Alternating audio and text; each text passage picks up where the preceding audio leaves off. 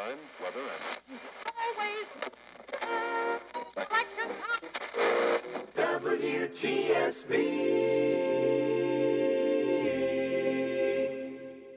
Good evening. This is Radio WGSV, and I'm General Manager Kerry Jackson, coming to you from our whole backstage studio, presenting Charles Dickens' immortal classic, A Christmas Carol. But first, during this time of year, director Johnny Brewer asks, as he has done in past productions, that we support two very fine organizations the Salvation Army and the United Service Organization.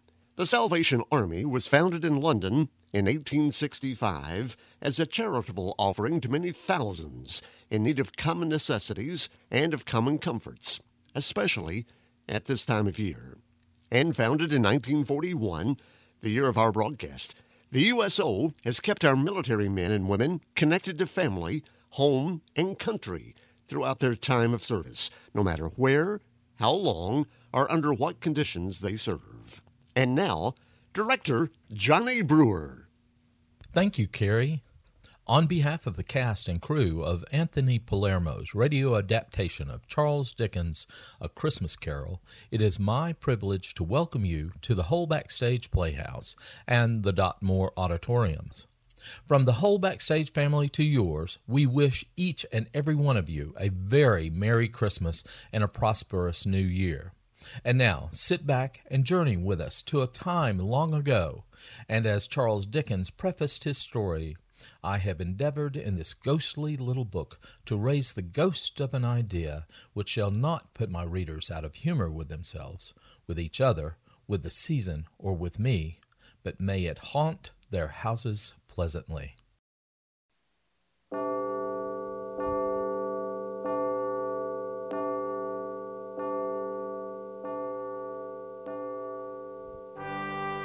Good evening. I'm Dana Thomas, and I'm the assistant director of our production of Charles Dickens' A Christmas Carol. On behalf of the whole backstage and our season sponsor, Sonny Lewis, welcome to the theater. What you're about to see is our adaptation of this classic by some of the most talented performers in the area. Like the Bob Hope Radio Hour of the past, to your favorite podcast of today, we hope to entertain you with the words and characters so beautifully written in the novella. But let me set the stage. It's 1941. No one has a TV, only a radio. Your family's gathered for the holidays, your stomachs are full. You reach over and you turn the radio dial to WGSV, and you and your family sit back, ready to listen to a Christmas story. Our story is the tale of a miserly man who's come to realize the true spirit of Christmas. When Dickens' novel first appeared in London over 175 years ago, few observed Christmas and then only at church. Few employers gave employees off for the holidays, and the jolly celebrations of England's countryside were largely forgotten in the cities. But this Christmas story helped bring Christmas back to the joyous season of faith and feasting and goodwill that it is today. Dickens' Ghost Story of Christmas opens in London.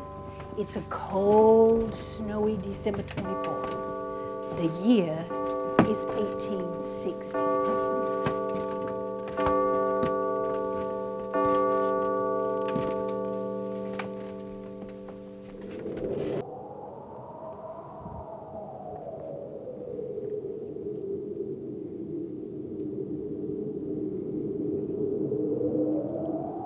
Marley was dead. This must be distinctly understood, or nothing wonderful will come of the story I'm going to relate. There was no doubt whatever about Marley.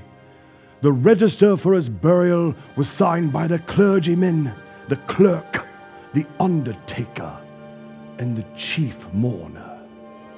Scrooge signed and Scrooge's name was good for anything he put his hand to.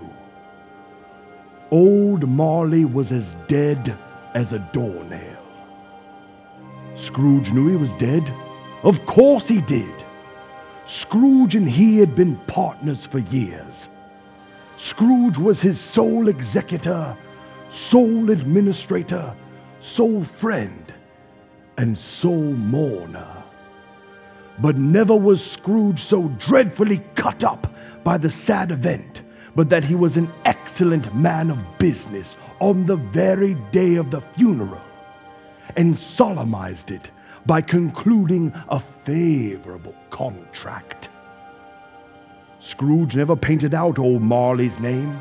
There it stood, years afterward, above the door. Some people new to the business called Scrooge Scrooge, and sometimes Marley. But he answered to both names. It was all the same to him. On the day in question, of all the good days of the year, on a Christmas Eve, it was cold, bleak, biting weather. The fog came pouring into every chink and keyhole. It was late, and candles began to appear in the windows of offices like ruddy smears upon the palpable brown air. God rest ye merry gentlemen, let nothing you dismay. Remember Christ our Saviour was born on Christmas Day to save us all from Satan's Bah! Merry Christmas. you miserable little beggars, get away from my door. Take your infernal Christmas carols and go away. Sorry, sir. Merry Christmas, sir. Good evening, Bringle. Evening, Constable. He's a heartless old sinner, ain't he? Aye, he's a cold 'un, that Mr. Scrooge.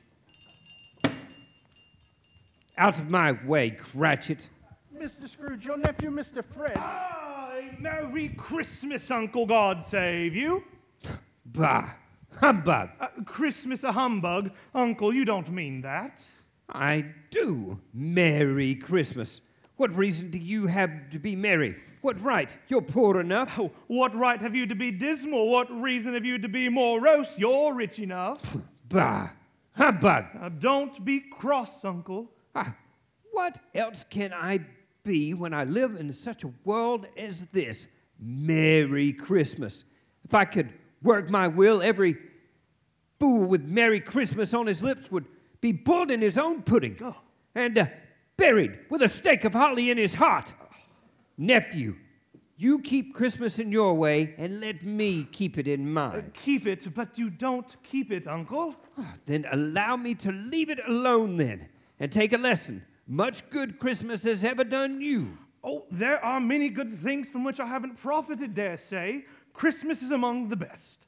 I have always thought of Christmas, apart from its sacred name and origin, as a good time, Uncle. A kind, forgiving, charitable, pleasant time. The only time I know when men and women seem to open up their shut up hearts freely and to think of each other as if they were fellow passengers to the grave and not another race of creatures bound on one another's journeys. And therefore, Uncle, though it has never put gold or silver in my pocket, I believe that it has done me good and will do me good. And for the sake of Christmas and my mother, I say, God bless it. Here, here. God bless Christmas. Cratchit, let me hear another word out of you, and you'll be keeping your situation without a job. Yes, Mr. Scrooge. Don't be angry, Uncle. Come dine with us tomorrow. Sarah would love to meet you. Now, this is clear. You must hear this. I will see you in hell first. But why? We have never had any quarrel to which I've been a party. I want nothing from you, and I ask nothing of you. Good afternoon, sir. I am sorry to find you feeling this way, but I made this effort in an homage to Christmas, and I'll keep my Christmas humor to the last. So, a Merry Christmas, Uncle! Good afternoon, sir! And a Happy New Year. Good afternoon. Mr. Cratchit, see my nephew out! This way, Mr. Fred, and a Merry Christmas to you, sir. And to you and your family, Bob. How is Mrs. Cratchit and all the other little Cratchits, uh, especially your youngest? Uh, what is his name? Tim, sir. Tiny Tim. He's getting better. Yes. Thank you for asking. Happy Christmas to you, sir. Merry Christmas. Look at Cratchit, a clerk earning less than 15 shillings a week with the burden of a wife and family in Camden Town, and he goes about with Merry Christmas on his lips. Uh, two to see you, Mr. and Marley's, I believe. Have we the pleasure of addressing Mr. Scrooge or Mr. Marley? Mr. Marley has been dead these seven years. Seven years this very night. Oh, we have no doubt his liberality is well represented by his surviving partner. Liberality. Uh, well, uh, during this festive season, Mr. Scrooge, we seek charity for the poor and destitute. You see, many are in want of common necessaries. Hundreds of thousands are in want of common comforts, sir. Are there no prisons? Uh, uh, plenty of prisons. And the union workhouses, are they still in operation? They are. I wish I could say that they were not. The treadmill and the poor laws are in full vigor then? Uh, uh, both very busy, sir. Well, I was afraid that something had gone wrong and stopped them from the usual course. Very glad to hear it. Well, they scarcely furnish Christian cheer, Mr. Scrooge. Some of us would like to buy the poor some meat and drink and means of warmth. We do so now because it is a time when want is keenly felt and abundance rejoices. So, what shall we put you down for? Nothing. Ah, you wish to remain anonymous, sir. I wish to be left alone. I don't make merry on Christmas myself, and I do not have and cannot afford to make idle and ignorant people merry. I help to support the workhouses and the prisons. They cost enough. Let those who are badly off go there. Oh, but many can't go there. Yes, many would rather die. Well, then let them, and they decrease the surplus population. Well, good evening. Uh, very well. You have made your views quite clear, sir. Good evening to you. Uh, Mr. Scrooge, it's seven o'clock, sir, and it is Christmas Eve. So, oh, I suppose you'll want the whole day tomorrow then, eh, Mr. Cratchit? It quite convenient, sir. Well, it's not convenient, and it isn't fair. You'd think yourself ill used if I held back half a crown. Yet you don't think me ill used when I pay a day's wages for no work? Sir, it occurs only once a year. A poor excuse for picking a man's pocket every 25th of December. But I suppose you'll need the whole day tomorrow. Be here all the earlier the next morning, Mr. Cratchit. Indeed, sir. Thank you. And a very merry. Don't you dare! Yes, sir. Good night.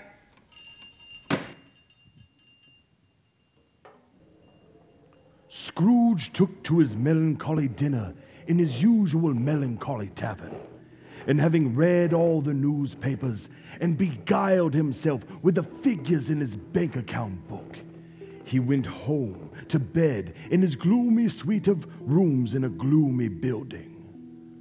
Darkness is cheap. Scrooge liked it.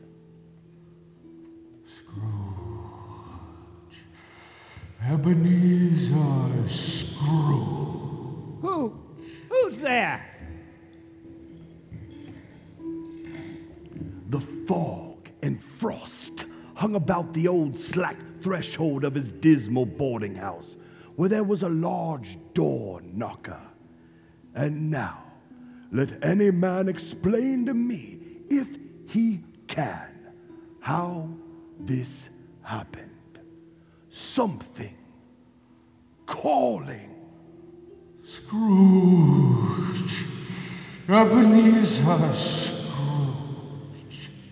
Marley? Jake Jacob Marley, what are you doing here? Huh. Too much food upsets the system, including the eyes. Ah, what a dismal old house it was, lost in a hidden yard where it had so little business to be. One could imagine that it might have strayed there when it was a young house and never found the way out. Nobody lived in it but Scrooge. All the other rooms were set as offices, silent and black at this hour. Scrooge hurried inside, closed the door, and locked himself in. He double locked himself in. Scrooge put on his dining gown and nightcap and sat down by the fire to take his gruel.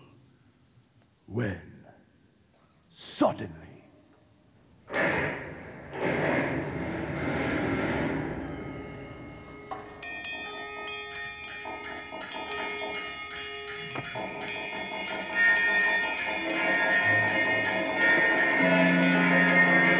What is happening? Ebenezer Scrooge. How now? Who are ye? Who- What do you want with me? In life, I was your partner, Jacob Marley. Can you sit down? Of course, I can sit down. Well, then do so. You don't believe in me, do you? I do not. Why do you doubt the evidence of your own eyes? Because I, I've had a slight stomach disorders, undoubtedly affected my vision. During hallucination, you were probably brought on by an undigested bit of beef or a blob of mustard, a crumb of cheese, or an old potato. That's it, Jacob Marley. You're an old potato. That's it. That's all it is. An old potato. It's humbug. A lot of humbug. Oh no! I beg you, please stop. How do you believe in me? Yes, I believe. I believe absolutely. Why do you come here to persecute me? And what is that great chain around your neck? I wear the chains I forged in life. I made it link by link and yard by yard while on now and now. I'll never be rid of it. Any more than you will ever be rid of yours. Mine? It was as heavy and long as this. Seven Christmases ago. It's a terrible, ponderous chain you are making, Scrooge. Tell me more, Marley, but speak comfort to me.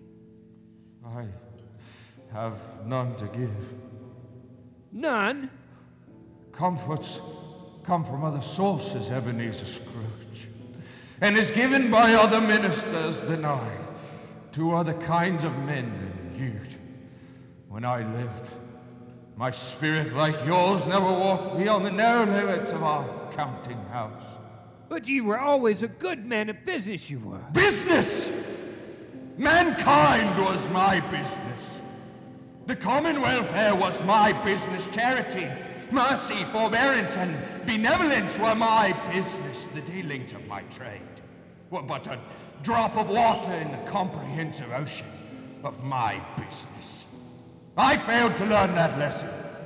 In this time of year, I suffer most. Christmas time?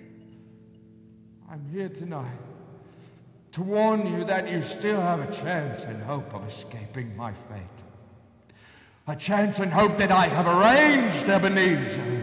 For pity's sake, Marley, leave me in peace. It was for pity's sake that I came here. Pity! I leave you with just the tiniest chance of escaping my fate. You were always a good friend to me, Jacob. Thank you. Thank you. Tonight, you will be visited by three ghosts. I, I, I think I'd rather not. The first will appear tonight when the bell tolls one. Uh, couldn't I take them all at once and get it all over with? The second at two o'clock, and the third when the bell tolls three. I must go now. Marley, wait! I'm doomed to wander through the world in everlasting repentance. Remember what has passed between us. Farewell, Scrooge.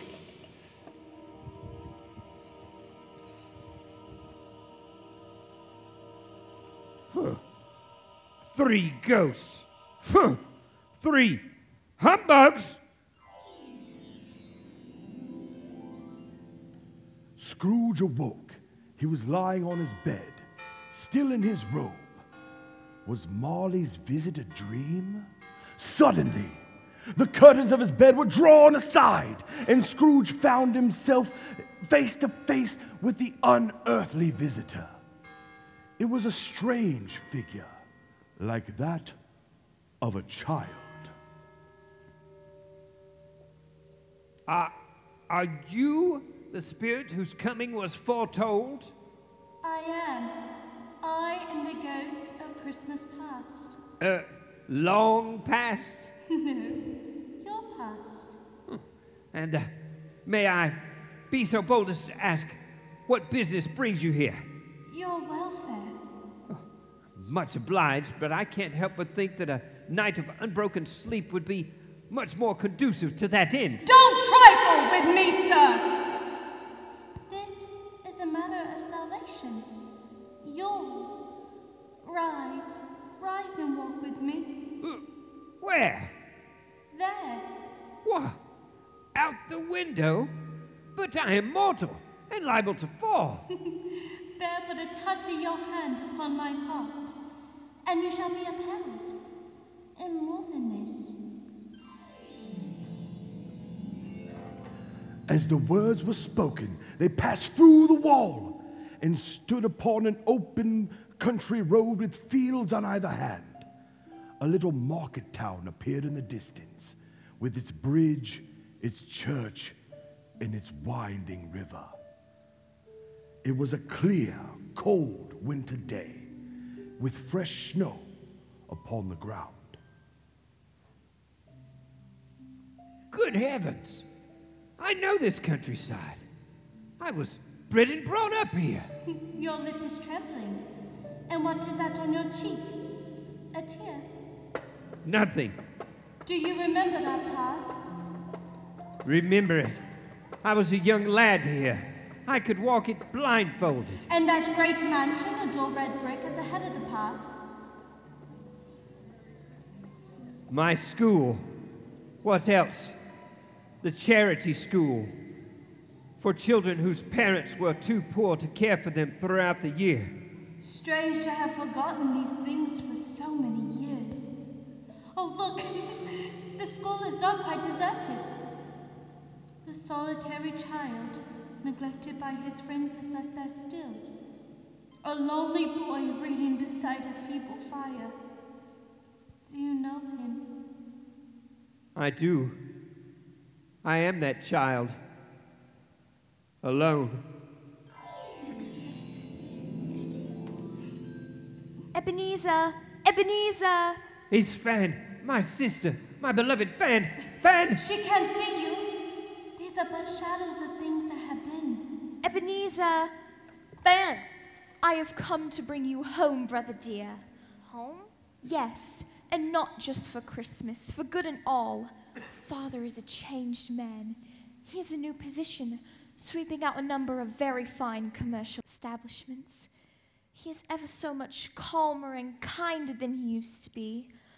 He spoke so gently to me night before last that I was not afraid to ask him once more if you might come home. And he said yes. He sent me in a coach to bring you. It cost a lot, but he was emphatic. You are to come home and never come back here. But first, we're to be together all the Christmas long and have the merriest time in the world. Oh, wonderful. Dear Fan, always a delicate creature whom a breath might have withered. but she had a large heart. Oh, she did. You, I'll not gainsay it, Spirit.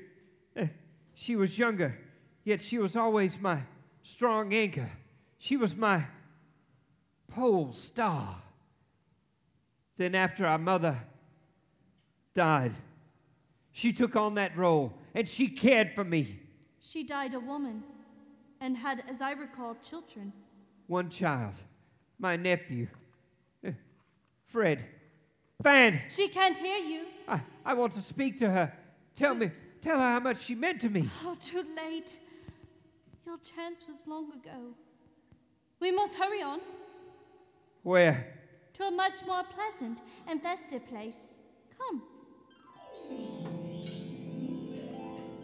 Although they had that one moment left the school behind them, they were now amid the strife and tumult of the city. It was made plain by the dressings of the shops that here too it was Christmas time. The ghost stopped at a certain warehouse door. What's this? Fezziwig's warehouse. I apprenticed here. What? It's old Fezziwig alive again at one of his Christmas parties. Yo ho, Ebenezer! Yo ho, Dick! Heidi ho and chin up! Yo ho, boys! No more work today, me boys! Heidi hi, it's Christmas Eve, Dick! It's Christmas, Ebenezer! I want to clear everything away before a man could say Jack Robinson and make some room here before Mrs. Fezziwig, me daughter, and all of our guests arrive. Make plenty of room for dancing. Dancing. I am a good looking chap. Strong, too. I used to carry sacks around all day. That other fellow, I remember him, uh, Dick Wilkins. Nice young fellow. Very attached to me, he was. Dancing tonight and tomorrow. Here is a modest bonus for the two best apprentices ever to cross the threshold of Fezziwig and Company. It's nothing, boys. It's Christmas. Clear away now. You want to dance, don't you, Ebenezer? Isabel will be here any minute. Ah, Mrs. Fezziwig. Isabel. Fezziwig's daughter. You were going to marry her, weren't you? Yes. A young man with a future before you and a twinkle in your eye. You are quite enjoying yourself. Oh, it was a marvelous party spirit with cake and punch and cold roast, mince pies, plenty of ale. Oh, oh, ah, look at old Fezziwig, how he dances about. Oh, glorious, glorious. What a jolly time we would have. It was a small matter for old Fezziwig to make these silly folks so full of gratitude. Hmm? Small matter. Small indeed. He has spent only a few pounds of your mortal money. And look, is it so much that he deserves such praise? It isn't that. It isn't that at all, Spirit. Fezziwig had the ability to, to render us happy or unhappy, to make our burden light or troublesome, a, a, a pleasure or a toil. The happiness he gives is as great as if it were a, a fortune. And where are you going? Well, I want to see Isabel. Why doesn't she wave back? She cannot see you. Remember, these are but the shadows of things that have been. I did love her, you know. Did you? Oh, yes, I. I loved her. Then why did you let her go? I've never been quite sure. Then let us go and see. Oh, Belle, as beautiful as ever. A penniless girl who loved you. Let us listen. Ebenezer, Yes. I've come to say goodbye. I'm going away, Ebenezer. You will not see me again. You were going to marry me. No! You found some other love to replace me.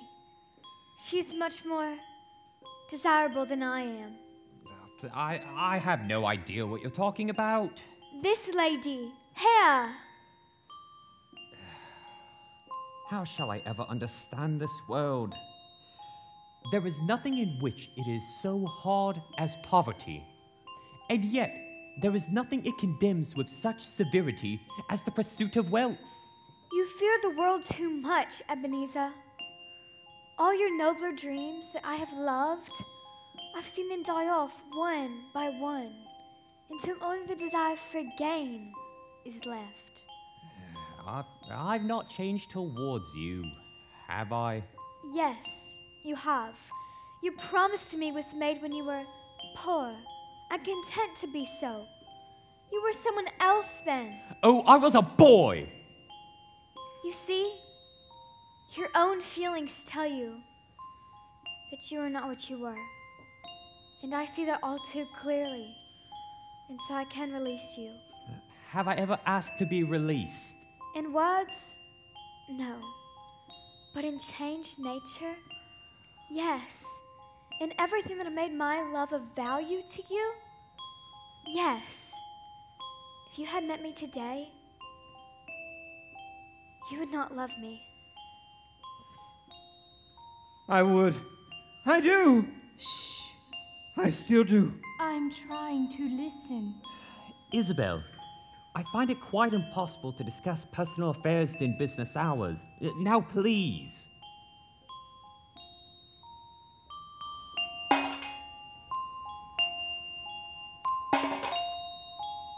See, if you weigh me by gain, I weigh very little.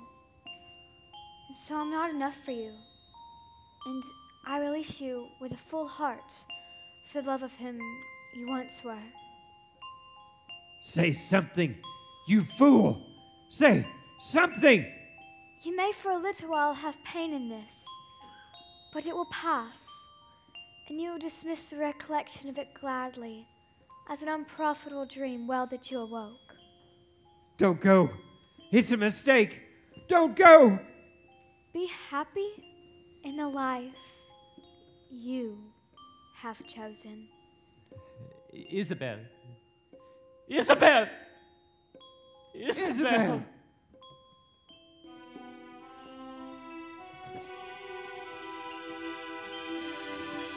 You fool! You fool! Spirit, remove me from this place. I can stand it no longer.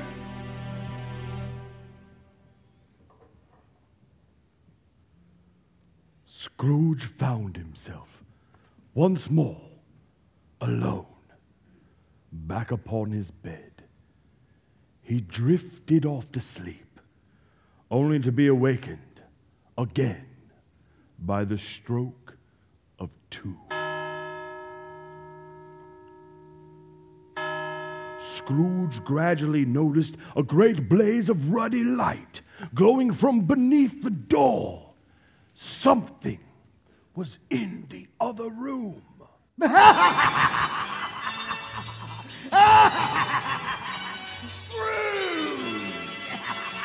I'm coming!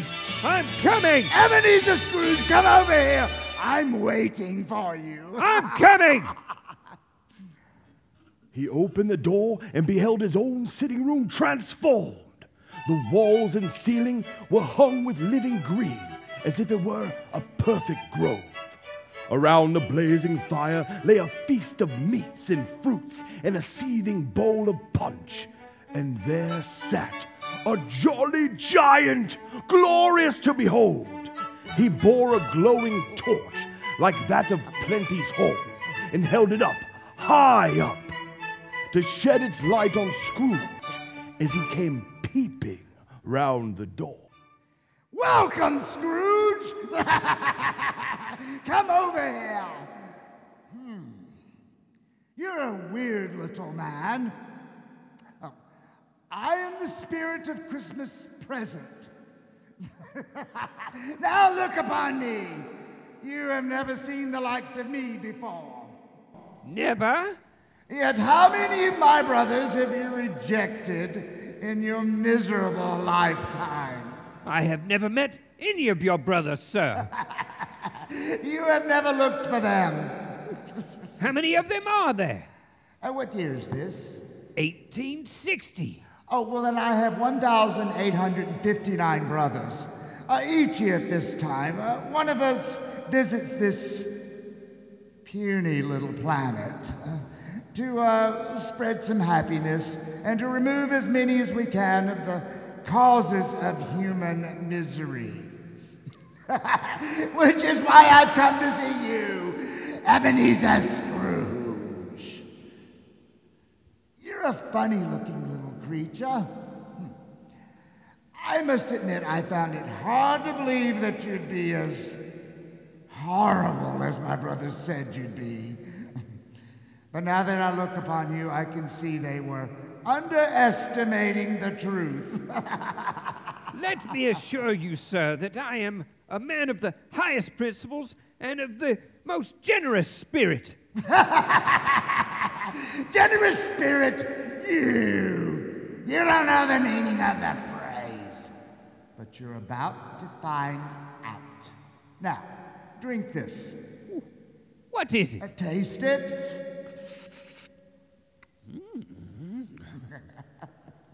Uh, Do you like it? It's wonderful. I've never tasted anything quite like it. Of course you haven't. Uh, what is it? The milk of human kindness. There are more good things in this life, Scrooge, than you could ever possibly imagine. I'm sure there are. Could I have some more? Ebenezer Scrooge, the sins of man are huge. A never ending symphony of felony and infamy, duplicity and deceit. and no one, no one's worse than you, Ebenezer Scrooge. Although the sky was gloomy, every street choked up with a dingy mist laden with atoms of black soot. The people were jovial and full of glee.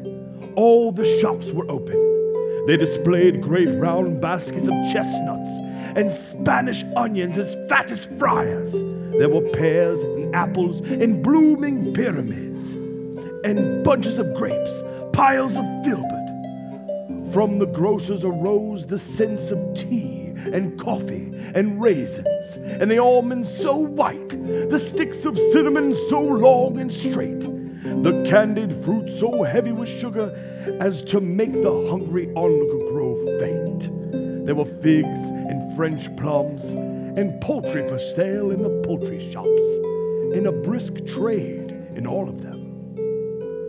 But soon, the steeples called all good people to chapel and to church and to the celebrations of the day. What's happened? What's happened? What the devil is going on here?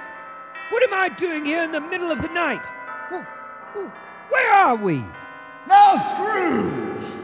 Over there lies the lavish home of Robert Cratchit, Esquire, who owes both the opulence of his surroundings and the magnificence of his uh, Christmas celebrations to the high principles and generous spirit of his employer. I want to look in the window. Oh, it will cost you nothing, which I feel would be good news, good news to you. Will they be able to see me? Uh, No, no, no, no, which I feel would be good news to them. I could use another one of them drinks. Later! For the time being, I feel it's better that you see things as they really are.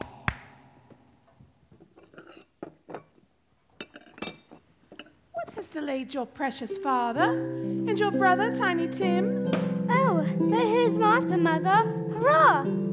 Sorry I'm late, Mother. We had a deal of work to finish up late last night and to clear away this morning. Well, never mind. So long as you're home. Sit ye down by the fire, my dear, and have a warm. Lord bless you. No, father's coming. Hide, Martha, hide. Father! Father! Emma! Belinda! Why, where's our Martha? Uh, not coming. Not coming? Not coming upon Christmas Day? Here I am. Happy Christmas, Father. How did little Tim behave at church, Bob? As good as gold, Mother. No, better. Eh, Tim? They sang ever so nice, Mother. I hope the people saw me in church because I'm a cripple. It might be pleasant for them to remember on Christmas who made lame beggars walk and blind men see. Bless you, my son. See, Mother? His heart is strong and he will get better. I know it. Oh, Father, smell that goose. Look, look, there never was such a goose, never. My dear, the aroma of that goose, together with its tempting exterior and its size in relation to its cheapness, are sufficient to excite the admiration of the world. And did you examine the pudding, too? The pudding, oh, wonderful pudding! If I may say so, madam, I regard that pudding as the greatest success achieved by yourself since your marriage. Oh! Now gather round, my dears. All right. Everyone be seated. Here you go. Take your turn now. There's plenty of bread and potatoes for all of you. Eat those first. And later, plum pudding. I love plum pudding. Me too. Martha, dear, sit next to Tiny Tim. Make sure he eats plenty. We must keep him strong and well. If anything ever was to happen to him, Oh, Mother, don't even think that. I'll see he eats well. Here, Tim. Before we go further in our meal, I would like to make a toast. I give you Mr. Scrooge, the founder of our feast. Ha founder of our feast indeed. I wish I had him here. I'd give him a piece of my mind to feast upon. My dear, the children, Christmas Day. It should be Christmas Day. Only on Christmas Day could one even think of toasting the health of such an odious, stingy, mean, hard, unfeeling man as Ebenezer Scrooge. You know he is, Robert. No one knows it better than you. There you are, scrimping along on 15 bob a week, just a pitiful 15 copies of your Christian name every Saturday. Nevertheless, my dear, Christmas Day. Children, we will drink to your Father for all the love and happiness that he gives us, and to Tiny Tim for the health we wish him, and for the sake of your father, I'll even drink to that old miser, Mr. Scrooge. A long life to him and to us all. A Merry Christmas to us all. Merry Christmas. God bless us. God bless us, everyone.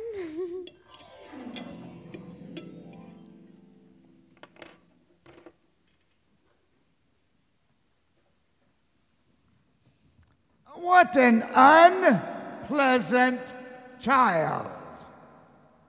You know, Scrooge, there are a few things more nauseating to see than a happy family enjoying themselves at Christmas. Do you not agree? Think Bob Cratchit's really rather fond of me. And so is his wife. Couldn't you tell? She doesn't really know me. Oh, well, that is one of the few things wherein fate has truly blessed her. And uh, what will become of Tiny Tim? What's this? Concern over a sick child? Have you taken leave of your senses, man? Don't mock me, spirit. Is the child very sick? Not that it's of great importance to me, but is he? Well, of course he's sick. You mean he's seriously ill? Will he live? Well, will he? I see a vacant chair by the chimney and an owner, ownerless crutch, carefully preserved. If these shadows remain unaltered by the future, the child will die. No, no, no, kind spirit. Say he will be spared. What does it matter to you, Ebenezer Scrooge? If he's going to die, then he better go ahead and do it and decrease the surplus population. Come, we have one more call to make.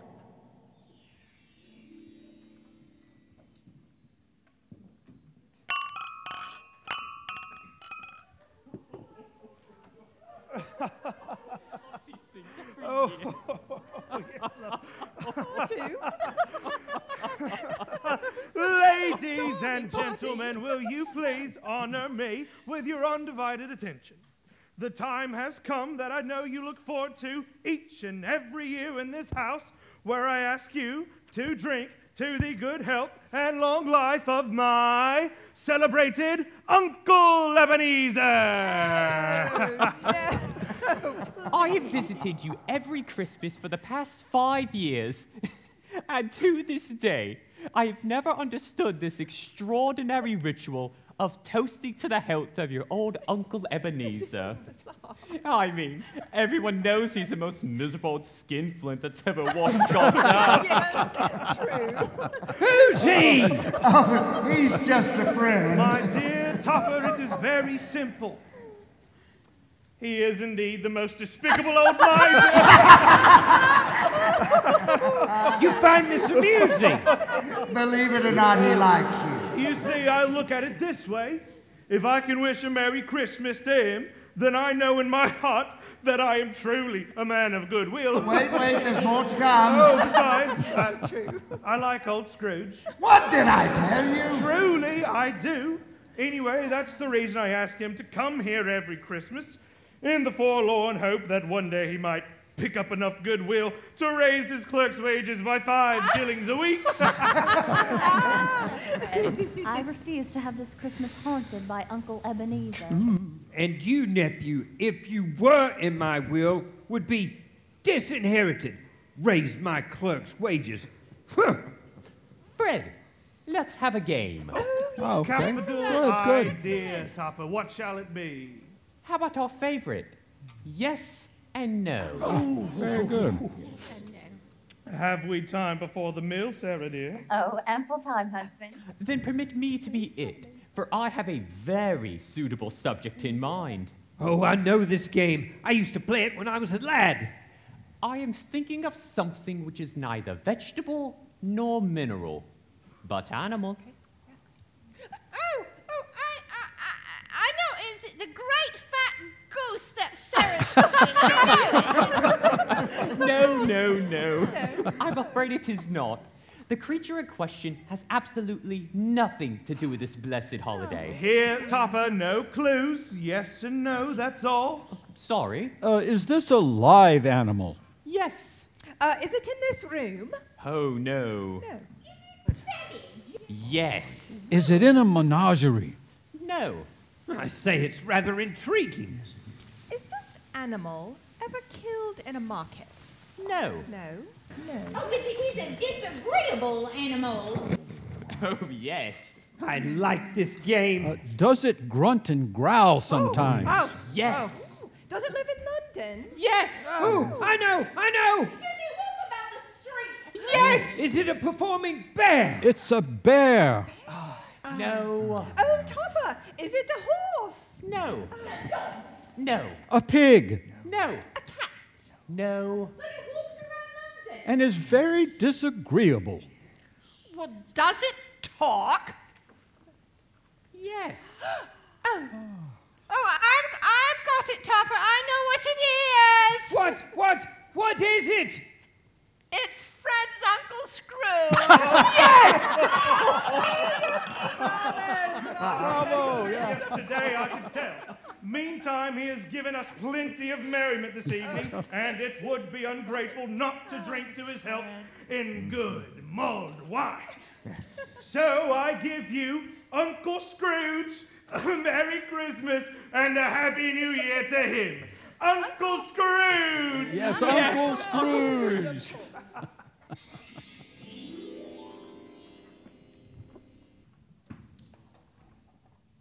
Pack of fools giggling and shouting like children.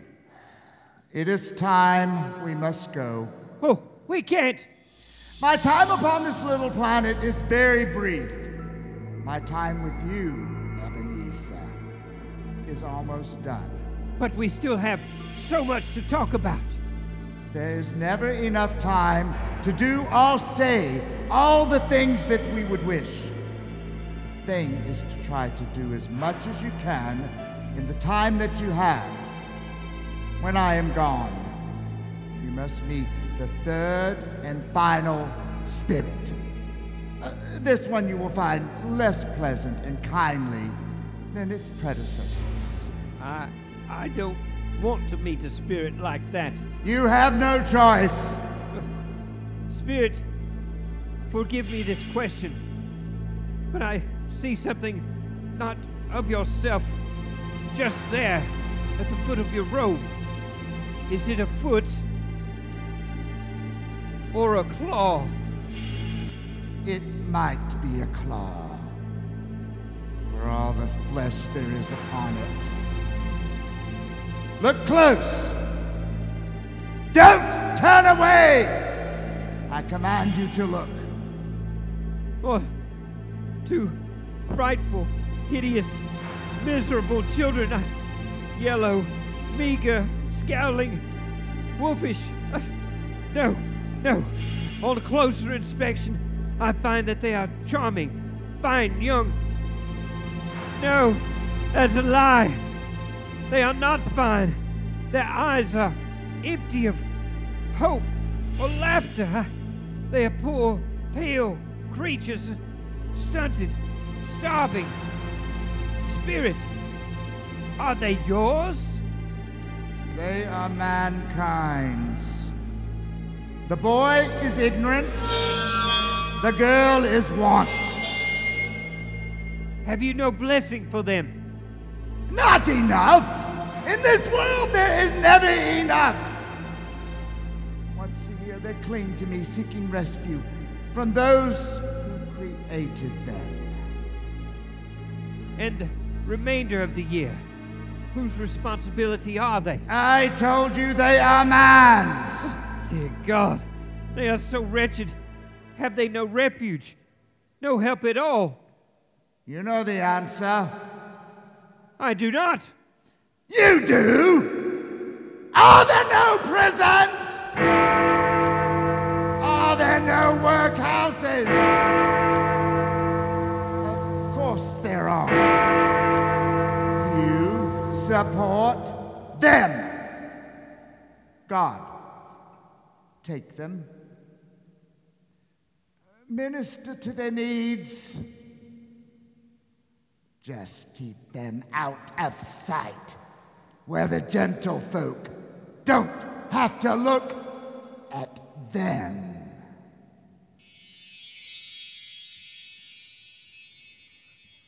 Spirit! Oh, don't leave me here! I'm frightened! Spirit! And with that, the ghost of Christmas present dissolved into the mist, and Scrooge stood alone upon the street. Then, in darkness, a spectre slowly, gravely, silently approached. Scrooge beheld the third spirit, a solemn phantom, shrouded in black, draped and hooded, floating like mist along the ground, coming towards him. Scrooge bent down upon his knees, for the mysterious presence filled him with a solemn dread.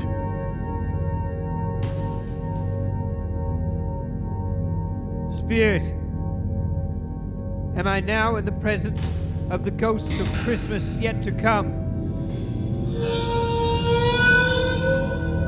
You, you, you are about to show me shadows of the things that have not yet happened, but will happen in time to come. Spirit, will you not speak to me? O ghost of Christmas future, I fear you more than any other specter I've seen. But as I know your purpose is to do me good, and as I hope to live to be another man than what I was, lead on then. The night is waning fast, and it's precious time for me. Lead on.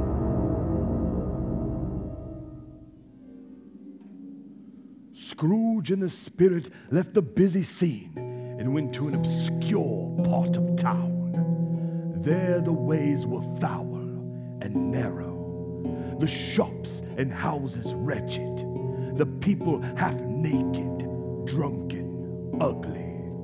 Alleys and tenements, like so many cesspools, disgorge their offenses of odor and dirt and life upon the scraggling streets. Deep in this quarter of crime and filth and misery, there was a shop where iron and old rags and bottles and bones were sold.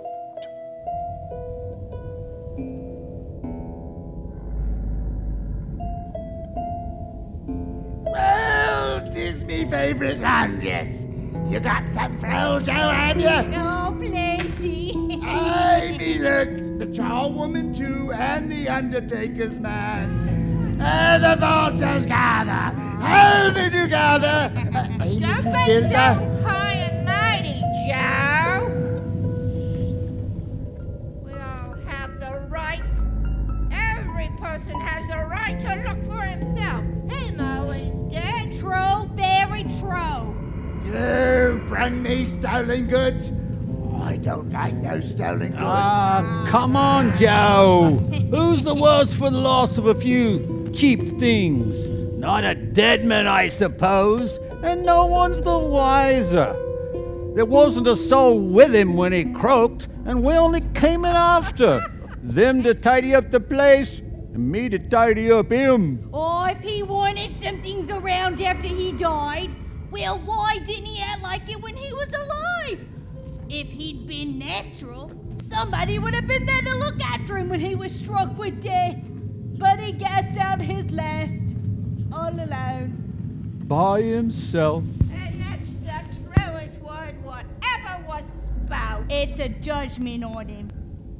So, let's do business. Open me bundle, Joe. Let me know the value of it. No, no, no, the smallest first. Ah, looks like you, Undertaker. Uh, what you got there? Uh, I was busier than they were, but all I got was a seal or two, a, a, a pencil case, a pair of uh, sleeve buttons, and a brooch. Of no great value. Oh, be serious, Joe. And that's your payment. But not another sixpence, even if you bail me in hell. There's risk here. It's stolen goods, you know. All right, you next, Missy. Well, some of us did what we were supposed to and got taken advantage of. Yeah, yeah, yeah. Here's a fine bed sheet and six teaspoons. And look here silver tongs, oh, sugar tongs, pure silver. I always give too much to the ladies. It's a weakness of mine. It's, it's the way I ruin myself. Come on, Joe. That's your count. But, Joe. Oh, ask me for another penny, and I'll repent of being so liberal. I'll knock off half a crown. All right, Mrs. Dilber. What do you call these things? Uh, bed curtains? Aye, bed curtains. The finest. You mean to tell me you took them down, rings and all, with him lying there? Well, I do. Why not? Uh, you were born to make a fortune, Mrs. Dilber. You probably will. Oh, well, I surely will hold my hand back when I can get something by reaching out with it, eh? Especially around the likes of him. Now, don't get down on them blankets, okay, Joe? His blankets? Well, whose else do you think? He isn't likely to take home without him, my dare say. I hope he didn't die of anything catching. well, this is the end of it then. I give you the dear departed. He frightened everyone away from us when he was alive, but he drew us to him with his death. The dear departed. The dear departed. The dear departed.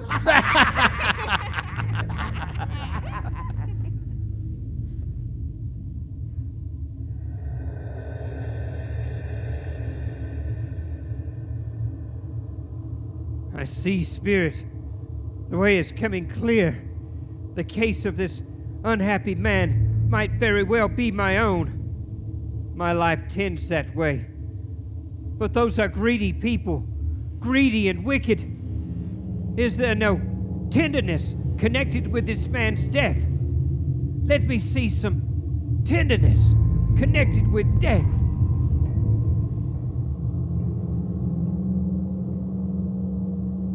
Spirit, why are we once again in the home of Bob Cratchit? Why is it so quiet? Why so sad? Spirit, what kind of Christmas day is this? Mother, uh, the close work hurts my eyes. That's all. It isn't the sewing, is it, Spirit? It's the empty place beside the fire. There. That's better. Are my eyes red? No, Mother. Good. I wouldn't want to show red eyes to your father when he comes home. Not for the world. It must be nearly his time. Past so, rather, but he walks lesser than he used to, Mother. I have known him to walk with with Tim upon his shoulder and move very fast indeed. So have I, often. So have we all, Mother. But he was very light to carry. His father loved him so much that it was no trouble. No trouble at all. He's home. Welcome home, my dear. Your tea is ready, piping hot. Did you go there today, Robert? Yes, my dear. On the way home. I wish you could have gone with me. It would have done you good to see how green a place it is, even in winter. But you'll see it often. I promised him I would walk there every Sunday. My child. My little child.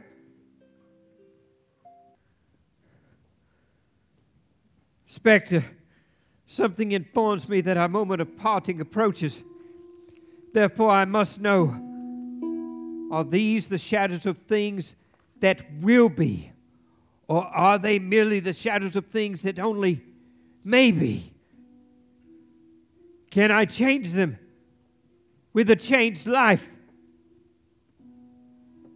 You must tell me, Spirit, if I am to correct my life, I must have an answer.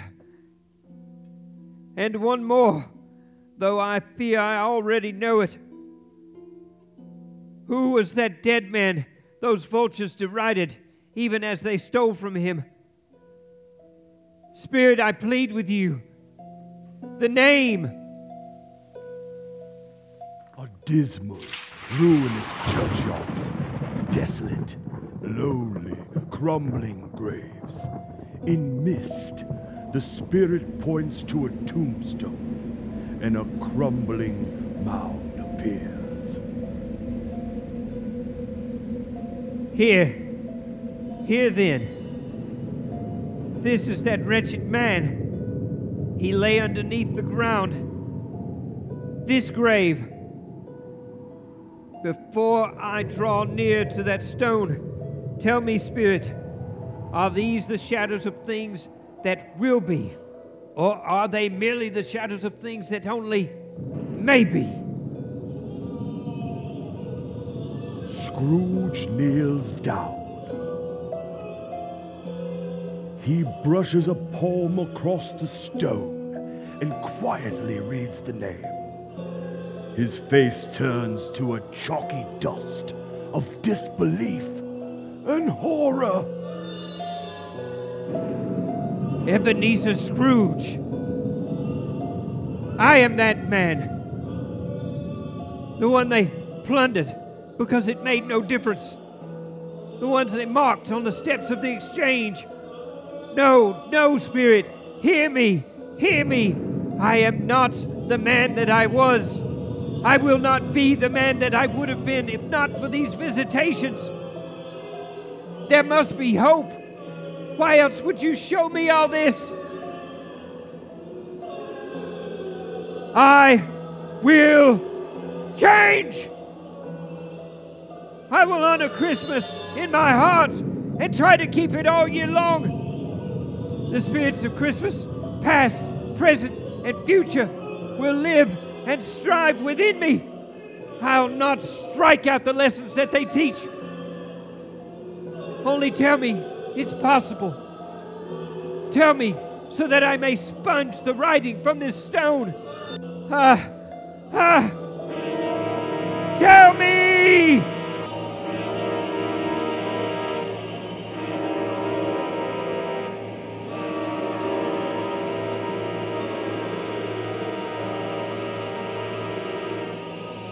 The stone. Where's the stone? This is my bedpost. In my bed. My room. I'm alive. I'm alive! There are no chains. It's all right. It's all true. It's all happened. And the shadows of things that maybe can be dispelled, they will be. Oh, Jacob Marley, heaven in Christmas time be praised. I see it on my knees, oh Jacob, on my knees.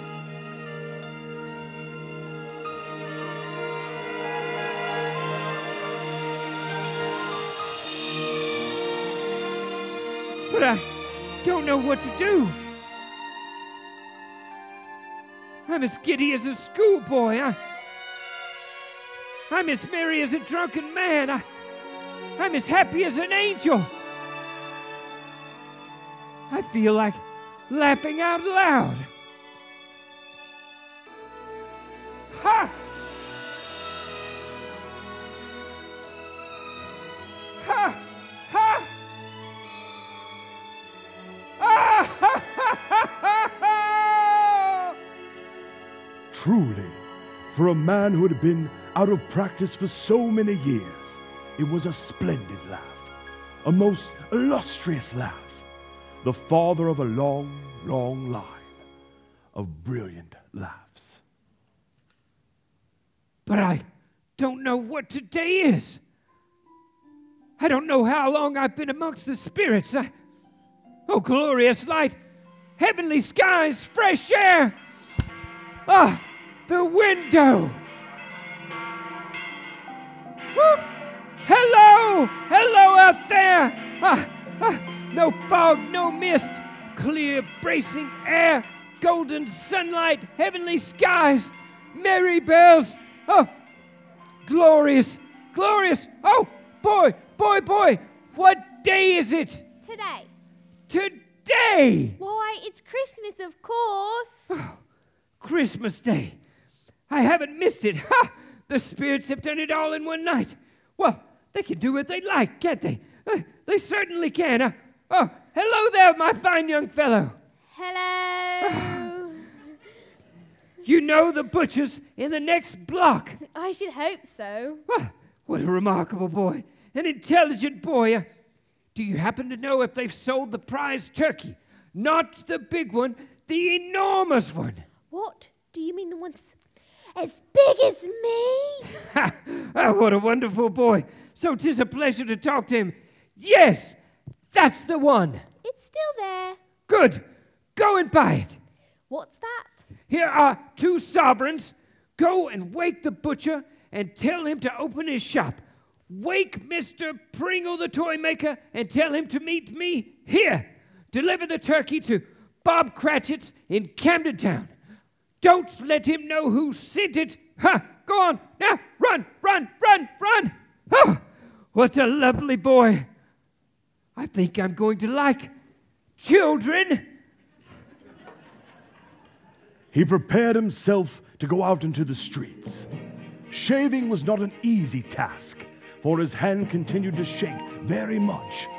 And shaving requires attention, even if you aren't dancing about while you're at it. But if he had cut off the tip of his nose, he would have put a piece of sticking plaster on it and been quite satisfied.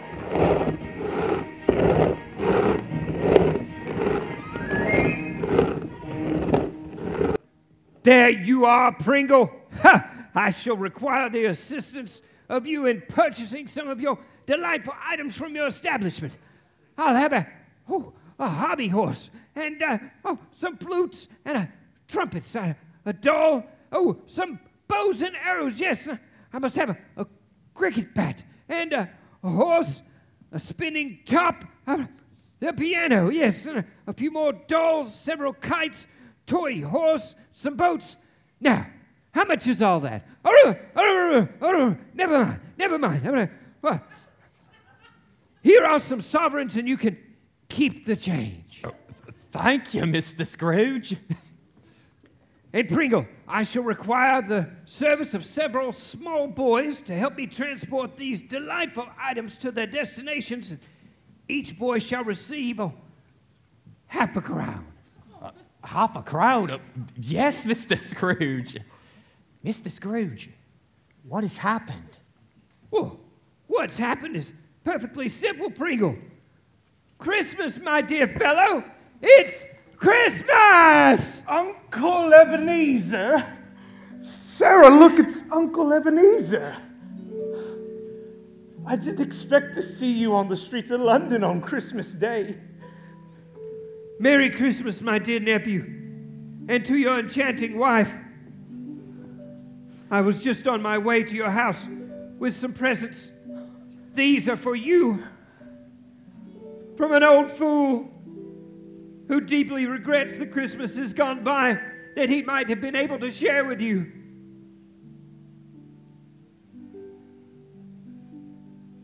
And this, this is for you, my dear, a sort of belated wedding present.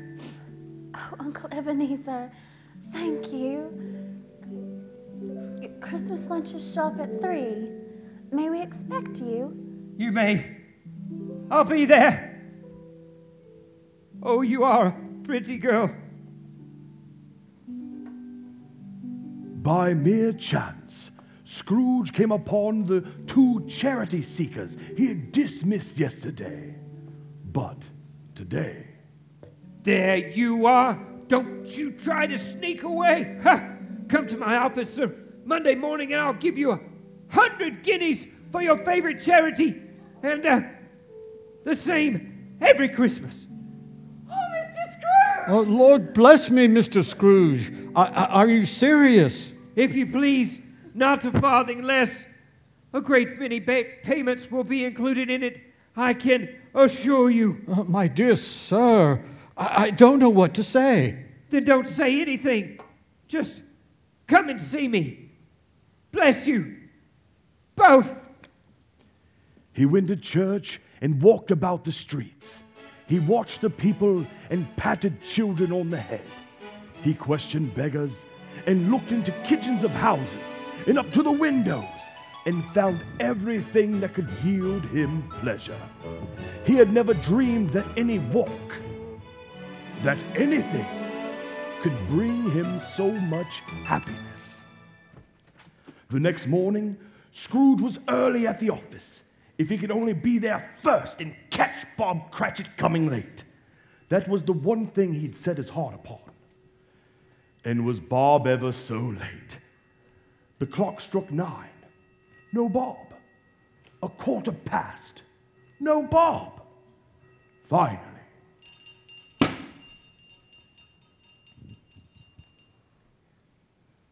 Mr. Cratchit, what do you mean by coming in at this time of day?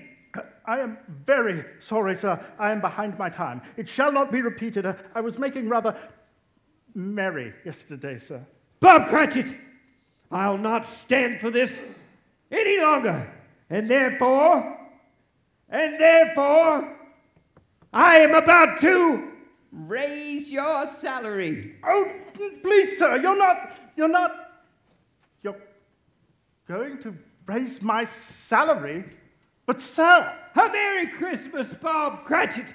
A merrier Christmas than I've given you in many a year. Yes, I'll raise your salary and endeavor to assist your struggling family. And we will find the right doctors to help get Tiny Tim well. We will, Bob. Scrooge was better than his word. He did that and infinitely more. He became as good a master and as good a man as the good old city knew, or any good old city, town, and borough in this good old world. And to Tiny Tim, who did not die, he became as a second father. Some people laugh to see the alternation in Ebenezer Scrooge, but he let them laugh. He had no further dealings with spirits, and it was always said of him that he knew how to keep Christmas well. If any man alive possessed the knowledge, may that be truly said of us, all of us.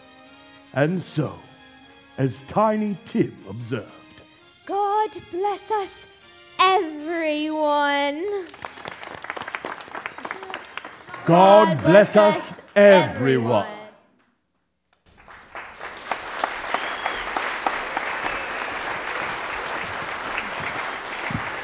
Thank you. Thank you. Before our cast takes their bows, if we have brought you and your family with Christmas cheer, you only have to thank Charles Dickens, the founder of our feast of the fairy tale of the ages. And now I present to you our cast.